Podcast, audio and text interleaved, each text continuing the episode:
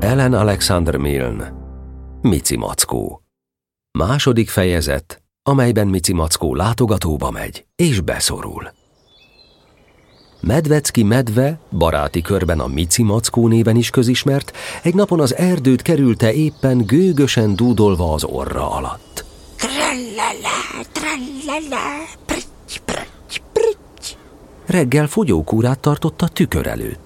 A trallala nótát énekelte talpára egyenesedve, hogy azt mondja trallala így, trallala úgy, aztán lehajolt nyögve néhányszor, hogy a mancsával elérje a lábujját. Reggeli óta párszor elmondogatta a trallalát, még kívülről nem ment. Így dúdolgatott csak úgy magának, közben kiment sétálni a kunyhó elé, azon tűnődve, vajon mivel foglalkoznak ilyenkor mások, és általában milyen lehet az más valakinek lenni, mint ő. trallala, trallala, trallala, trallala, pricc, pricc, pricc, trallala, trallala, trallala, trallala, pricc, pricc, pricc. Egyszerre csak egy homokbuckához ért, és ebben a homokbuckában nagy lyuk tátongott. Aha! mondta Mici Mackó. Prics, prics, prics! Ha a hézagos műveltségem nem hagy cserben, akkor ez a bucka nyuszit jelenti, a nyuszi pedig jó társaságot, és valami harapni valót jelent, tehát Lehajolt, bedugta a fejét és kiáltott. itthon vannak, kérem szépen! Horkanó zaj támad belülről, aztán csönd lett. Azt kérdeztem, kérem szépen, hogy itthon vannak-e? Ismételte Mici Mackó hangosan. Válaszolt egy hang, és még hozzátette. Nem tessék úgy ordítani! Nem vagyok süket! Mici Mackó tűnődött. Senki sincs oda bent? Kérdezte. Senki! Mici Mackó kihúzta a fejét a nyílásból, kicsit gondolkodott. Ez nem stimmel. Valaki csak bent van, ha egyszer azt mondta, hogy senki. Senki nem mondhatja azt, hogy senki anélkül, hogy valaki lenne. Aki senkit mond, annak valakinek lennie kell.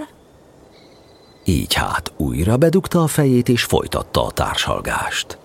Hé, Jussi, E, te vagy az? Mondta Nyuszi megváltoztatott hangon.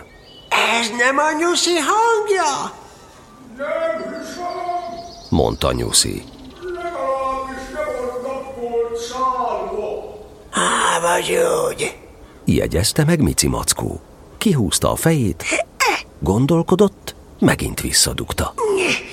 Volna-e olyan szíves tehát megmondani, hol van Jussi? Mici Mackó barátját látogatta meg! De hisz az, én vagyok. Mondta Mici Mackó nagyon csodálkozva. Ki az az én?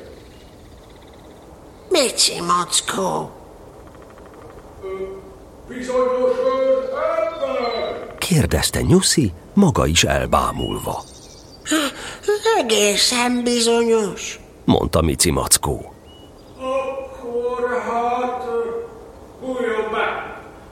Mici Mackó néhány erőteljes tekergéssel benyomult a helyiségbe. Megállapítom, Mondta Nyuszi végignézve barátján. hogy úgy van, ahogy mondja, ez... ö, ez csak ugyan te vagy. Szervusz. Örülök a szerencsének. Hát mit gondoltál? Hát, te tudod, sohasem lehet biztosan tudni. Ismered az erdőt, az ember nem bocsáthat be mindenkit a lakásába. Ne bánt egy kis elővigyázat. Há. Parancsolsz valami harapni valót?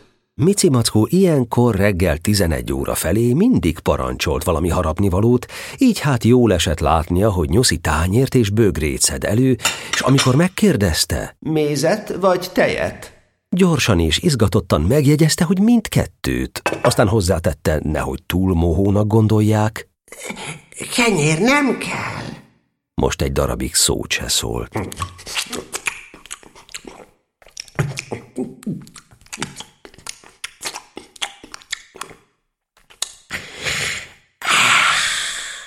Végül elégedetten dúdolva felállt, barátságosan parolázott Nuszival, és kijelentette, hogy mennie kell.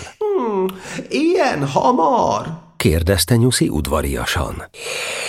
Még maradhatnék éppen, ha, ha te... Habozott Mici Mackó a zsíros bödön felé pislogva.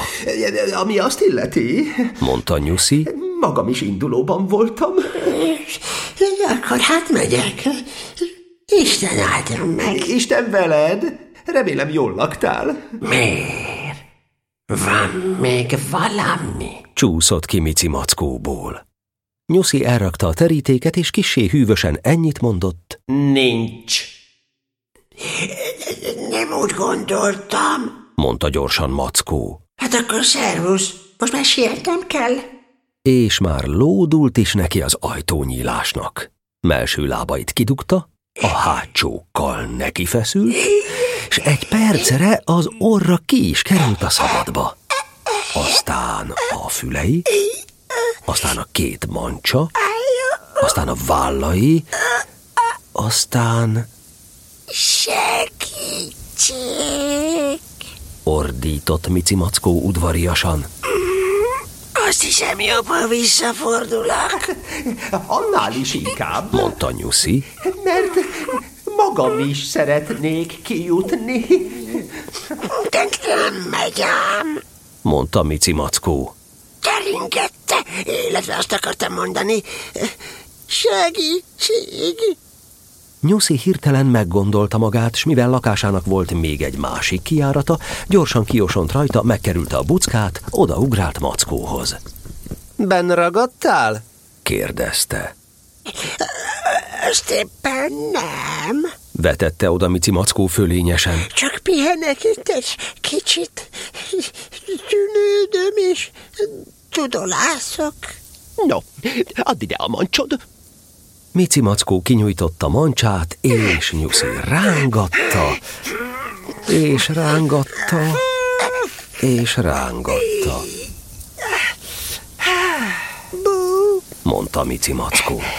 Ez fáj. A dolog úgy áll, Állapította meg Nyuszi, hogy be vagy szorulva. Ez mind attól van, jegyezte meg Mici Mackó kissé idegesen. hogy ezeknek a modern lakásoknak nincs elég széles kijáratuk. A bejáratok jók, de a kijáratok nem elég szélesek. Ez attól van, Mondta Nyuszi kereken, hogy telezabáltad magad. Akartam is mondani, csak nem szeretem figyelmeztetni a vendéget, hogy egyikünk túlságosan sokat eszik, és az az egyikünk nem én voltam. Áh, De ezen most már kár vitatkozni. Áh, Elfutok Robert Gidáért. Robert Gida az erdő másik sarkában lakott, s amikor Nyuszival megérkeztek a tett színhelyére, csak annyit mondott magában. Csacsi öreg medvém. De annyi szeretettel, hogy mindenki reménykedni kezdett.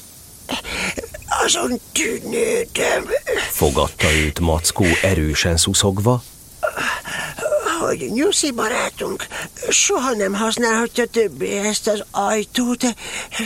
Őszintén szólva ez nagyon rosszul esne nekem. Nekem is. tette hozzá Nyuszi. De igenis, Jegyezte meg Robert Gida, használhatja. Annál jobb. mondta Nyuszi. Ha nem tudunk kiráncigálni, vissza fogunk tolni. Nyuszi gondolkodva simogatta pofaszakállát. Aztán kifejtette, hogy amennyiben Mici Mackót sikerülne is visszatolni, ő a maga részéről természetesen mindig szívesen látja barátját házában, de hát mégis. Úgy van az a világban, hogy egyik ember a fák tetején lakik, a másik pedig a föld alatt. Ez a dolgok szabályos rendje. Tehát a maga részéről... Úgy érted, hogy sose kerülök ki többé? mondta Mici Mackó sértődötten. úgy értem. mondta Nyuszi, és Robert Gida is helyeslően biccentett. Hát, akkor csak egyet tehetünk. Ah, Meg kell várnunk, amíg újra lesoványodsz.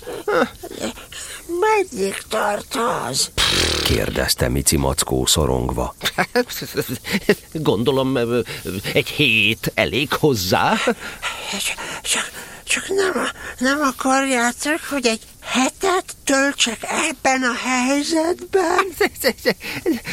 De mit tegyünk? Hát nem megy másképp. Majd felolvasunk neked. Mondta Nyuszi gyöngéden. Remélem nem áll be közben havazás, és miután ilyen formán hosszasabban időzöl vendégszerető házamban, remélem nincs kifogásod ellene, hogy hátsó lábaidat törülköző tartónak használjam. Hát közben úgysem használod őket semmire. Nekem meg nincs hová akasztani a törülközőimet. Egy egész hét. Mondta Mici Mackó bánatosan. És mi lesz a koszttal? Attól tartok, erről szó se lehet. Mondta Robert Gida. Hiszen éppen arról van szó, hogy lefogy. De majd felolvasunk neked. Szegény Mackó sóhajtani kezdett, de nem igen tudott, mert be volt szorulva. És egy könyv gördült ki a szeméből, de csak ennyit mondott.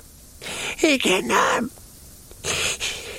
De van-e olyan könyved, amelyik meg tud vigasztalni egy beékelt mackót az ő nagy megszorultságában?